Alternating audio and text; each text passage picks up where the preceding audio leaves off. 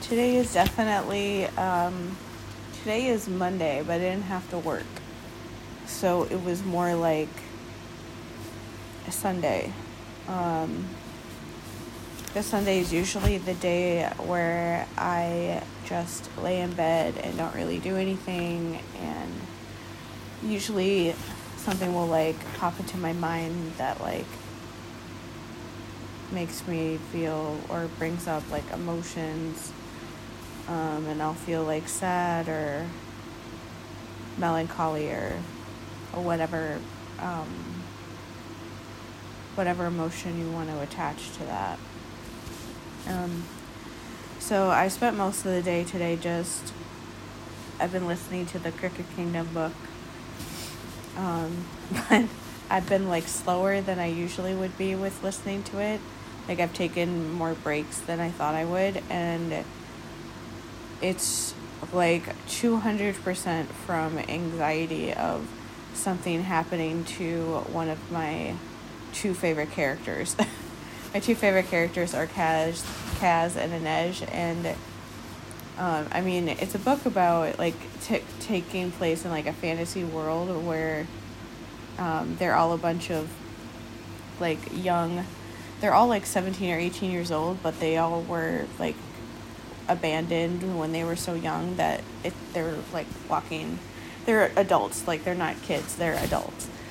Um, you know, they all have been traumatized or abandoned, or that's both. Um, but like the whole book, the the duology is them trying to like do this heist, and then kind of the fallout from that. So like the whole point of the books is to put the characters in like dangerous situations to see like how they get out of it and how their like bonds as friends or whatever grow as the stakes get higher and higher and things like that. Like I know that's the whole point. Like that's why I love character driven. I think that's why I like heist movies a lot of the time or books so far that I've read is that like the whole point of things like that is that um, as like the character development gets more and more and the characters like each other more or just are around each other more often then like the stakes of what they're in is more important because you care about them more and they care about each other more and um, yeah that's very that's a character driven book. Like that's how you can tell when it's a really good book that's character driven when they just like when the author just creates situations for the characters like creates problems for the characters to see how they will get out of it and without somebody being hurt because they care about each other now um, so every time the two of them are like off doing something dangerous which is all the time i get like so worried that one of them is about to die or get hurt or something like that and um, and yeah, so that's interesting. Um, I still am really enjoying the book, but it's definitely making the experience a little bit more anxiety driven um, than what it likely should be. Uh, but the thing I wanted to talk about in this episode was kind of um, like the thing I've been thinking about today is just kind of being frustrated, I suppose, about or just, tired, like tired of being like the cycle breaker in my family.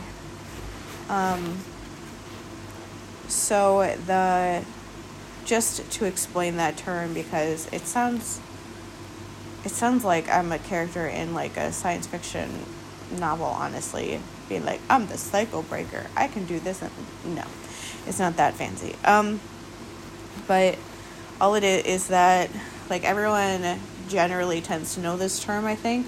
But the whole idea is that the the that trauma is a cycle, and the whole thing of intergenerational trauma is that it's like that because it doesn't just like magically appear out of nowhere um, and then without like any provocation or whatever or any like anything leading up to that. And it just it doesn't happen like that. Like my my dad didn't suddenly just like start abusing me.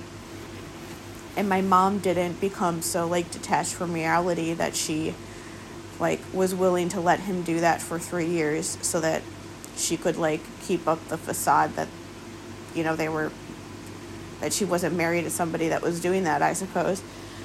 Um like that doesn't just like happen out of nowhere. Um like it's a whole thing where it's happened in people's families usually for generations which is called the whole thing of intergenerational trauma is that if like like the idea that like somebody's parents do it to you and then if they don't deal with it then they do it to their children and then the, if those children don't deal with it they do it to their children it just keeps going on forever.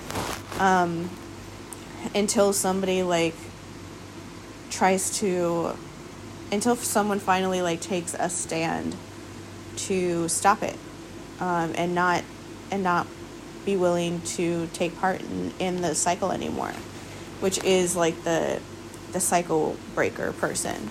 Like if you if you think of like a lot of or if you look into like a lot of um, families with not just narcissists but a lot of a lot of families who have a lot of um, intergenerational trauma have some narcissism or narcissistic traits at least attached to their family. And um, and like when you look at families like that you can kind of you can kind of find like the the person that like the cycle breaker in each kind of family unit. Um, like i've talked about uh, i talked about the susan powell case before and she's a woman that disappeared. Um, her husband definitely killed her and her husband and her husband's dad and like um, every child that that her husband's dad had except for one was you know is a narcissist and they helped cover up him killing his wife. He ended up um, also killing their two children and killing himself um, when he was going to lose custody of them because the kids started saying that he would he was abusing them. And and that, yeah. Um, but there's one like out of that family there is one daughter of the Josh Josh Powell was the person's name that um, killed his wife and then killed his kids. There's um, one daughter one sister of his that is seen as like the traitor or whatever from the family because she like left the family and doesn't take part in anything that her dad um like he doesn't she doesn't let him manipulate her. He's she's like the one like the only one. Like as the the way to look at her was like as soon as um like the day that Susan Powell like Josh's wife um disappeared like somebody from the daycare showed up at their house because they uh, she didn't drop off the two their two kids. And um, and then they called her at work and she hadn't come to work that day and they knew that that wasn't normal for her. So like the daycare worker like called the police and they went to the house. And as soon as like the police called and said that they're trying to get a hold of um, her brother and they couldn't get a hold of her because they couldn't find his wife like she was immediately like what did you do to her? And knew that he had killed her and done something. Um, and like another one that I can think of from true crime is like the Alyssa Turney case, which is one where uh, she was she quote unquote disappeared when she was 17. Her dad came to pick her up on her last day of high school early, which is weird because they let you out of high school early anyway on the last day, or or they were doing that at her high school on the last day she like supposedly like wrote this note saying that she was like going running away to California to see like her aunt and um but like the aunt said she like never came to see her. She never called her. She never contacted her. No one ever saw her again. Um and like that case is known because the sister her sister Alyssa's younger sister that was only 12 when she um, disappeared has been trying to get um, her dad like put on trial for killing her sister. And fi- it's finally happening now. But her sister sarah turney she has a podcast all about Alyssa's case called Vo- Voices for Justice. She did she started a TikTok to try to get attention from like the media and stuff because um, Phoenix police refused to they just didn't do anything because I think they literally did jack shit for 8 years. They didn't even come to the like the day that her dad called the that like Alyssa disappeared and her dad called the pol- called the police to say that she like ran away. They didn't even come to the house to like interview him or like make sh- or ask any questions. Like the dude had like he recorded every phone, all their phone calls. He had a like a video camera hidden in their living room and like security cameras all around the house so they could have looked to see if there was video of her leaving or whatever and they never they never did anything with her case for 8 years. until they suddenly popped up eight years later and were like, I th- we're pretty sure that your dad killed your sister and like told Sarah that. So Sarah is the cycle breaker in that family. Like because she is even she has other brothers that are sure that her dad killed her sister, but because she's like fighting publicly to get him like convicted for it, her brothers won't talk to her. N- nobody else in her family will talk to her like sexual abuse has been like part of like her dad's family for generations. It's just how it tends to work. Um, like it, that kind of abuse has been. I don't honestly don't know where that kind of abuse, what kind of abuse is present in my dad's family. Um, I know what kind of abuse was present in my mom's family because she told me, but um, but like for my dad's side of the family, I would imagine just from how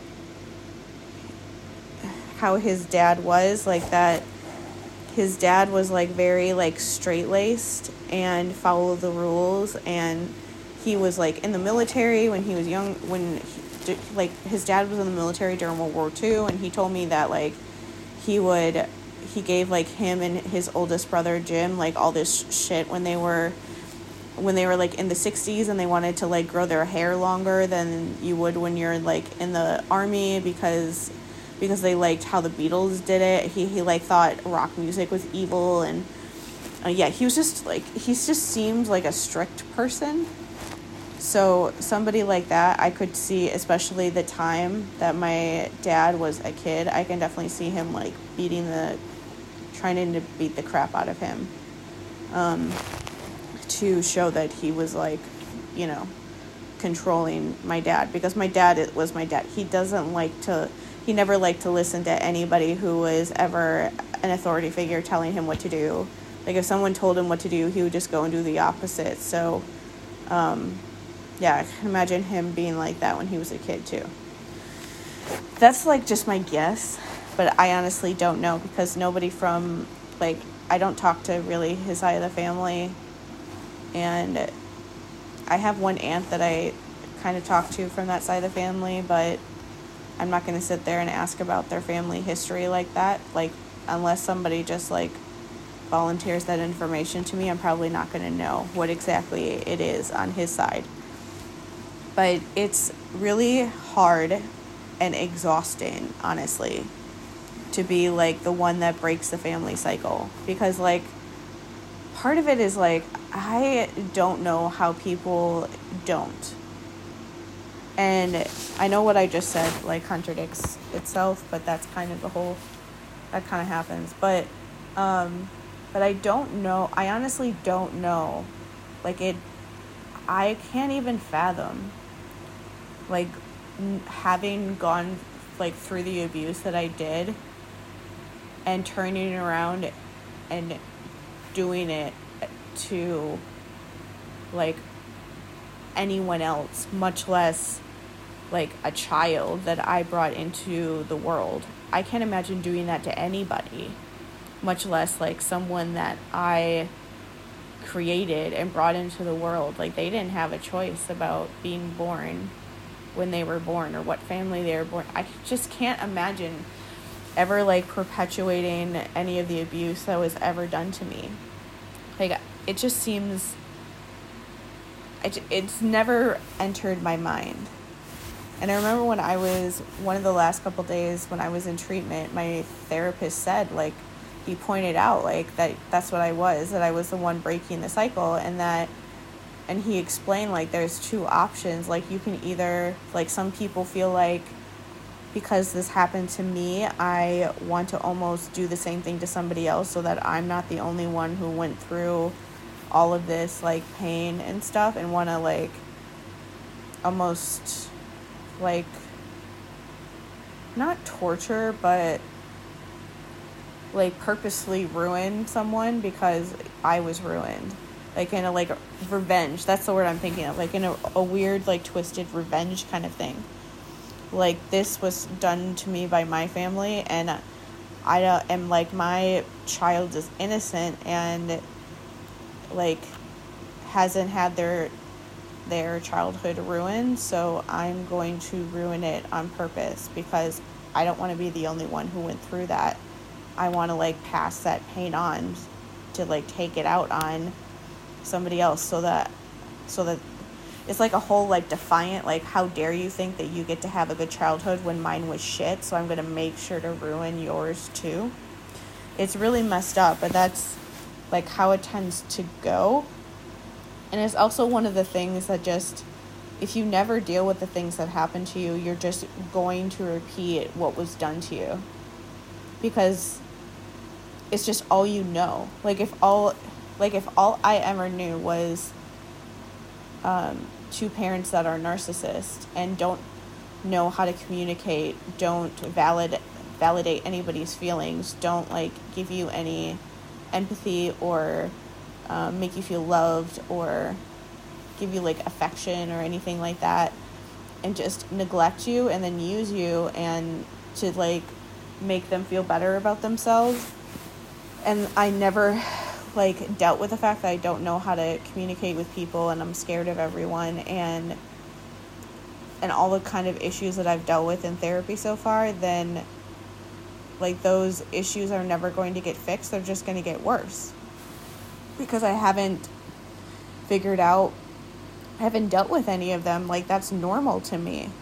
So I'm just going to keep doing it over and over again even if I don't actively abuse like or have any kids or whatever, I'm going to be alone and isolated for the rest of my life because I don't because I don't know how to I don't realize that I'm like pushing every single person away from me and treating them horribly because that's the only thing that I know.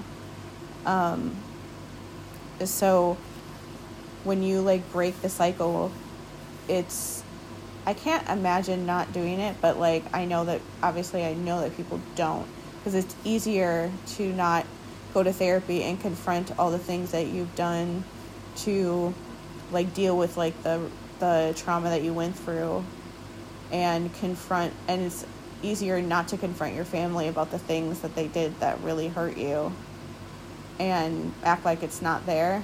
But it's really lonely and like really really lonely. Um because the usually the whole how the whole like cycle breaking process tends to go is that once you start confronting your family members about what they've done to you or you just start putting up boundaries around them that you're not willing to let them walk all over you anymore and or take part in like their kind of narcissistic manipulations or just any kind of manipulations that they try to do to you, um, people get mad and they don't like it that you're doing that. Um, they don't like actually thinking about why they do the things that they do because they never dealt with the abuse that they went through either. That's why they did it to you. So they don't like it. So tends to be a, super lonely, isolating experience because you go from having a family to having nobody. Um, because it's just tends to be how it is is that if you're the only one of your family that's willing to confront the like super harsh truths of what like not just your parents but like their parents did to them um and like their brothers and sisters and the fact that people probably had some idea that something bad was happening but nobody helped you when you're going through it that's really hard. And so most of the time when you are the one that breaks the cycle you don't have like a family anymore. After you become that after you start doing the trauma work and stuff because it's, it just tends to be how it tends to go is that they don't want to have to deal with the realities of um, the choices that they've made. And the choices that like their parents made and their parents parents made. They just would rather not think about it. But you're forcing them to so they just get mad at you or say that you know the things that like my my mom told my sister early on was that like the, my first therapist like brainwashed me against her and things like that. Um, so that's the kind of stuff they think instead of thinking that you know what you're saying is the truth.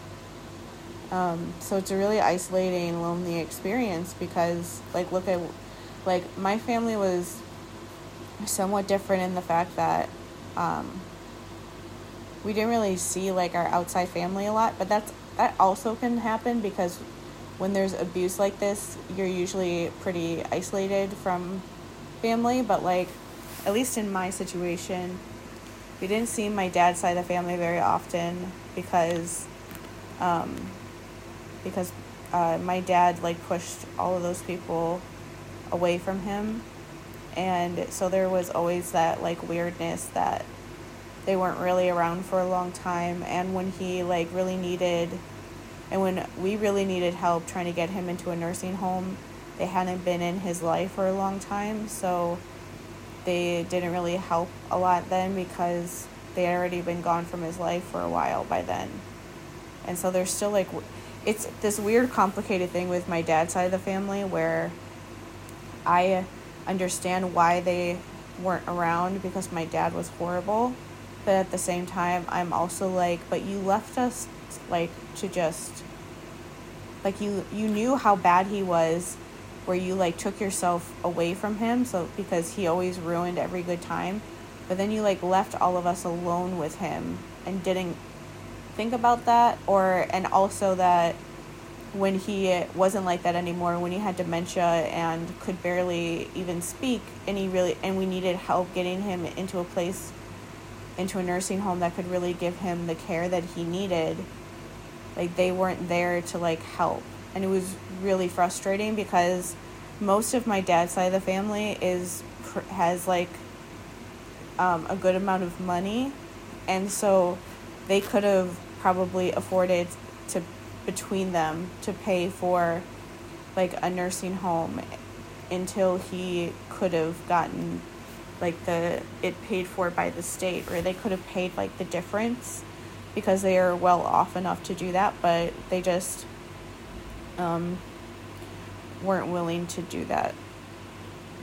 And so that was really hard um, to know that they could have helped him instead of him being at home with my mom where when he shouldn't have been. He needed he needed like skilled care from a nurse who knew how to deal with people who had dementia. Like granted he did get that help eventually when he ended up going in the hospital with cancer um, but still like that was hard. And then with my mom's side of the family they just like didn't live around here. They weren't around. Like um, my like i have one aunt that lives in chicago that we would see regularly um, but other than and i still talk to her. I, I like her still and i still talk to her but the rest of them, um, one lived in California, one lived on the West Coast or East. The rest of them mostly lived on the East Coast. Um, another aunt lives in Denver, but we like never see any of them. So we are already pretty isolated. So, but I, but still, like I have most of those like cousins and stuff, especially on my mom's side of the family. I have them all on social media, and um, uh, now I don't. And so it's like a, a whole thing of Like, I can't see most of my dad's side of the family because it's really triggering and I don't want to see them. I can't see my mom's side of the family because it's my mom's family. And I don't even know like what they what they even know about how I've like disappeared from their lives. Um, like I know my aunt Sarah knows, but because I've told her, but she also said she wouldn't tell anybody else unless I said that it was okay. So um, I haven't told her that it's okay for her to tell anybody else, so I know that she hasn't. So um, it's just like I decided that it wasn't okay that my dad raped me and that my mom let like let that happen and I didn't want her to gaslight me and try to make me think that the memories that I still had hung on to weren't real and that they were just a dream. And because of that, because I finally stood up for myself, I lost like basically everyone on my mom's side of the family and my dad's side of the family and my mom. The only person I talked to, I have one aunt on each side of the family that I like email back and forth and my sister, but that's it. And so it's a super lonely experience because like like for example, this Christmas um like this Christmas when my mom was exposed to COVID and saw Cassie before she realized that she was, I my Christmas was ruined where I had to spend Christmas, all of Christmas Eve and stuff by myself. And but she already had seen my sister, like they already were exposed. So their Christmas wasn't ruined. So I had to spend a Christmas Eve, like the whole Christmas holiday time alone and I've basically spent like I saw my sister yesterday for like 2 hours and that was the first time I've seen her since before Christmas. And um I spent all this time by myself. But like essentially my Christmas was was essentially ruined. But but theirs weren't. Like my sister still got to spend Christmas with my mom.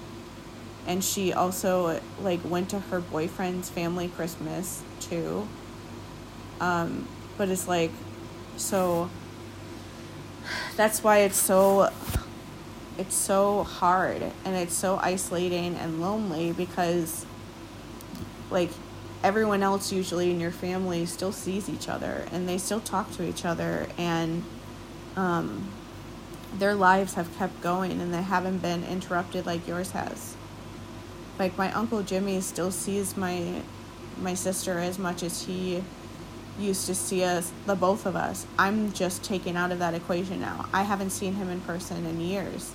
And I honestly don't know if I even want to.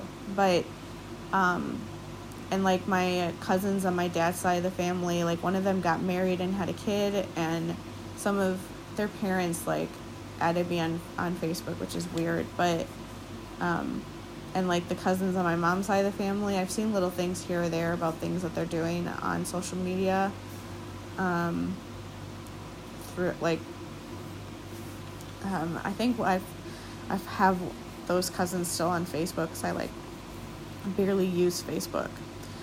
So I see things sometimes or what they're doing, but it's a really weird experience where your life has completely and totally changed. Like my life is completely different. Like I for holidays now, it's usually just I know that it's usually just going to be me and that I don't have really anybody to spend holidays with anymore. And I used to have like family traditions, I don't have those anymore. And um, I just don't have like family like that that I can that I can um, like fall back on, I guess.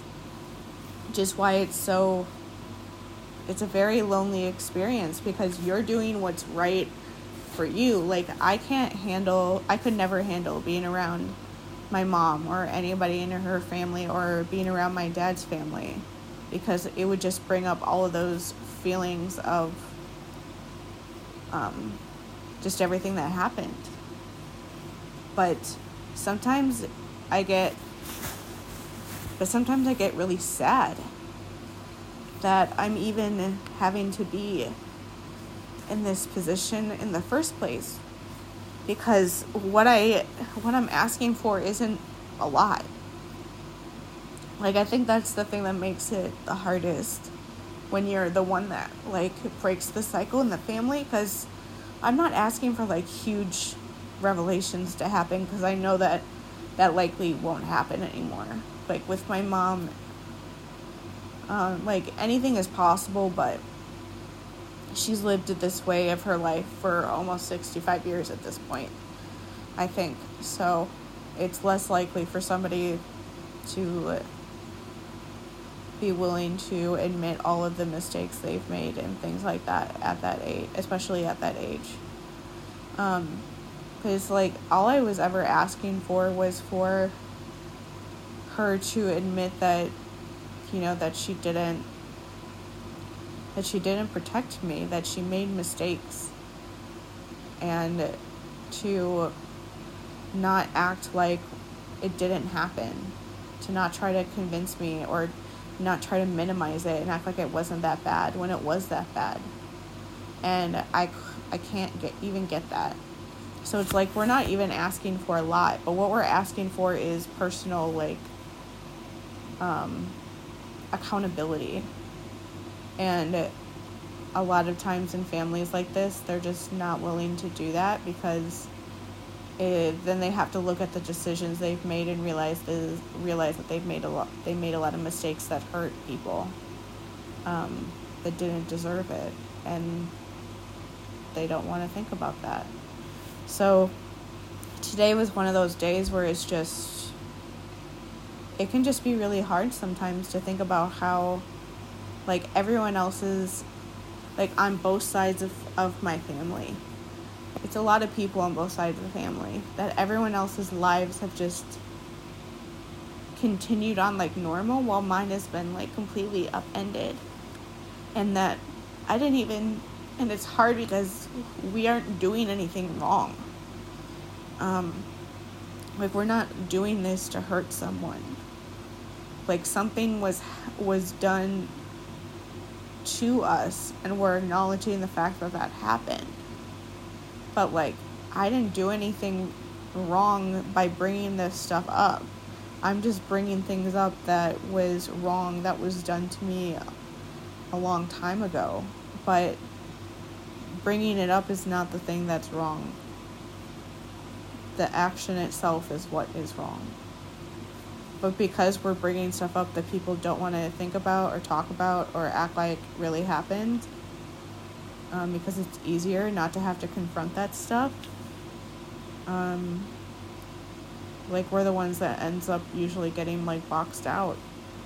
And it's it's really hard sometimes. Like i saw my sister for a couple hours yesterday and whenever we talk about anything with our childhood um, when I was growing up, when I was a teenager into like my 30s until I went back to therapy, I was the one that was always defending our mom. And when my sister would be like, Mom is so, no- like, Mom does this and this and this, and that's not good, I would always try to defend her because I just couldn't see.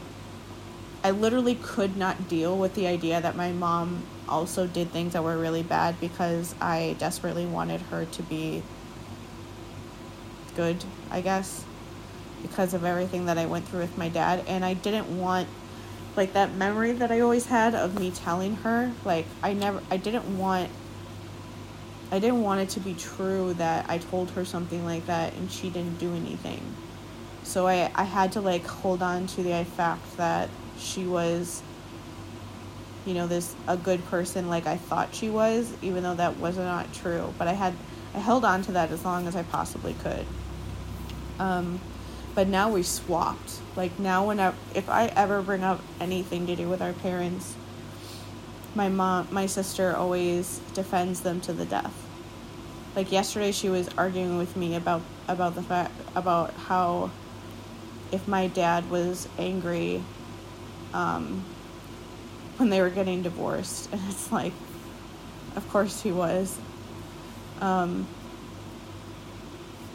we were talking about like uh, someone that she knew that was worried about going to custody and was saying like and i said like dad was like out of control and angry and screaming. He didn't even have an attorney to work for him, and he was still able to get joint custody. So, this person that isn't doing any of that is definitely going to get joint custody. And my sister was like arguing with me, being like, No, dad wasn't like that when they got divorced. Like, he just accepted it, da da da da da da da. And, like, that's not true at all. Like, I feel like she has to know somewhere inside of her body that that's not true, but she's like turned into like my parents' ultimate defender. Um, now that I'm just being honest about how shitty things were because she doesn't want to have to deal with she's not ready to deal with how bad things were because that's not easy to think about. Um, so like I love my sister a lot, but that's like something that's still hard because I just I just need to stop mentioning them when I'm around her. Because she always ends up just she doesn't do it I think with like vindictiveness. It's just by default it's like a reaction where she always feels the need to defend them now. Like I used to always try to defend my mom all the time before. And I just need to stop um, mentioning them around her because every time she always defends them and then I always end up getting hurt. Um, especially when I'm like back at home by myself and I'm thinking about it later, I always end up getting hurt that she was defending them. To especially considering the time period we were talking about. Um, but either way, like no matter what it is, she always defends them, and it always like sucks that that happens. Um, but yeah, it's just when you're the one that breaks the cycle, you like lose your entire family basically for your own well being, but you still end up, that still ends up happening to you. And I know that you, everyone who's gone through that has talked about how they find people that turn into like their own, their like found family that becomes like the family that they have. Um, I know that's going to happen for me, it just hasn't happened yet. Like I've had people that I thought were like that found family that I realized in the last year aren't that. So it's right now I'm in like that weird place where it's just really lonely um, and isolating most of the time. Like I'm okay being alone by myself most of the time, but it's also just hard knowing that um, like the like that the only person I'm going to see for my birthday this year is um, is my sister and her boyfriend because they like like the three to four other friends that I had that I spent that went with us for my birthday stuff last year aren't my friends anymore. Um, and I haven't been able to find new people yet to replace those people. And like I know I'm going to one day but it's hard for right now to not to feel like I don't have anybody.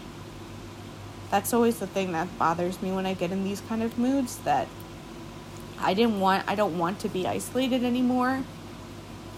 Um like I like being alone in my apartment and having time by myself and my cats and whether when it's quiet and being able to just relax and you know listen to audiobooks or watch movie watch videos on YouTube or do art or whatever I want to do. Like I need that time, but I also want to be able to leave my apartment sometimes and see other people. Um, and granted, with COVID, I wouldn't be able to do that even if I had people right now, but it's more the fact that I don't have people to do that with right now. Even if COVID wasn't happening, I still wouldn't be able to do that because I don't have anybody like that anymore. Um, and that's hard.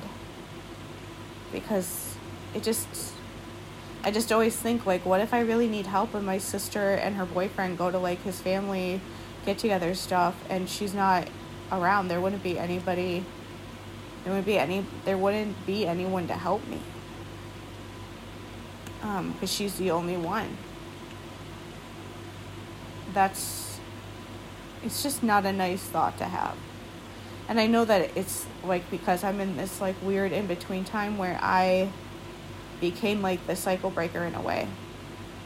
I set myself apart from my family and are am trying to gain my independence, but um, and I haven't found like the new family that I'll create for myself yet one day, but when you're in like this kind of place just thinking about everything that's happened to you, it's hard. It's really hard to swallow that.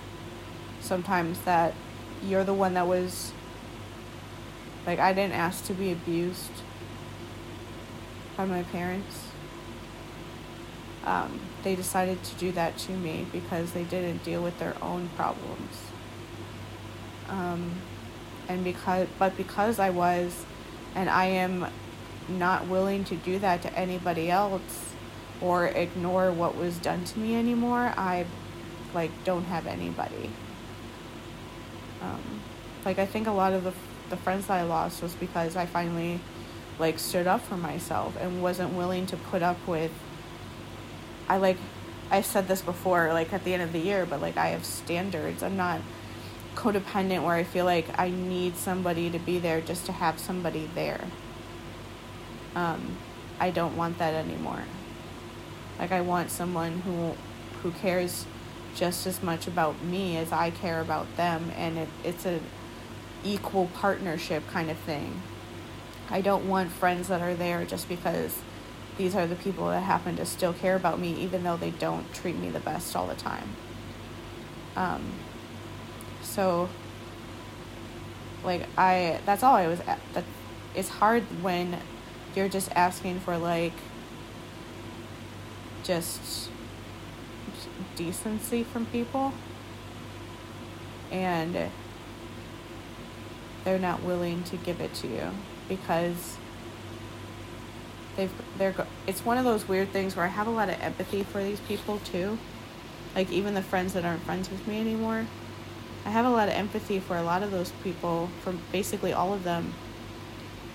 Because they're all going through their own stuff and um, are dealing with a lot, but it's like but it's like I have empathy for you, but I but it doesn't change the fact that you made you decided to make decisions that hurt me and I am not willing to put up with that anymore.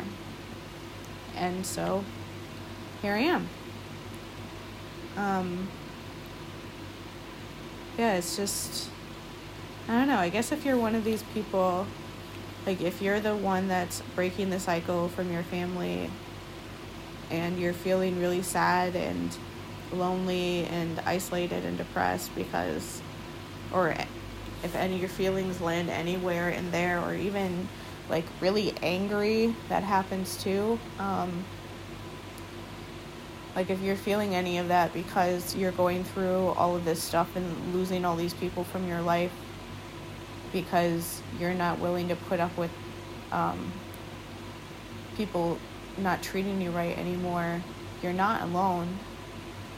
Like if you look up cycle breakers, there's a lot of people on Twitter and Instagram and stuff that have accounts that talk about how strong we are.